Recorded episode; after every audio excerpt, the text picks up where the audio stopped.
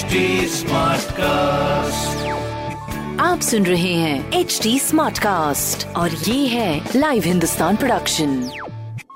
हाय, आप सुन रहे हैं कानपुर स्मार्ट न्यूज़ और मैं हूँ आरजे सोना आपके साथ और इस हफ़्ते कानपुर की सारी स्मार्ट खबरें मैं ही आपको बताने वाली हूँ। तो सबसे पहले तो भाई, कानपुर के अगर हम मौसम की बात करें तो मौसम थोड़ा सा पलटवार कर रहा है, क्योंकि दिन में तो धूप होती ही होती है, लेकिन साथ ही साथ रात होते होते जो तापमान है वो हद से ज़्यादा घटने लगता है। अगर मैं मौसम विभाग की मानूं तो उसके अनुसार अगले दो दिन ये जो तापमान है ना, उसके गिरने की संभावना बहुत ज़्यादा है, इसलिए दो दिन हमें संभल कर रहना बेहद ज़रूरी है। वेल, दूसरी खबर जो कि दूसरे नंबर पे आती है, बिल्कुल, क्योंकि कानपुर 360 एओआई के साथ फिर से देश का सबसे प्रदूषित शहर बना है। वहीं पर दूसरे स्थान पर पटना और तीसरे स्थान पर रहा लखनऊ। ये खबर जिसके लिए मतलब ये एक चीज़ है ना, जिसमें हमें नंबर वन आ भी गए तो बिल्कुल भी खुशी नहीं है, क्योंकि इस पर काम करने की बहुत ज़्यादा ज़रूरत है। तीसरी खबर है कि भैया, दिल्ली से हरी झंडी मिलते ही भावपुर से खुर्जा के बीच में मालगाड़ी दौड़नी शुरू हो गई है, जहाँ पर आयोजित समारोह में रेलवे ऑफिसर्स, जनप्रतिनिधि और प्रशासनिक अफसरों अलावा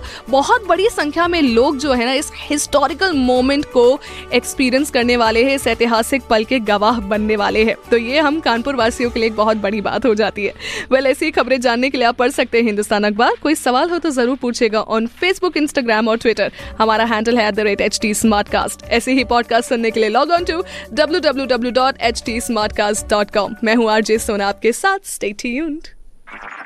आप सुन रहे हैं एच टी स्मार्ट कास्ट और ये था Live Hindustan production smart Smartcast.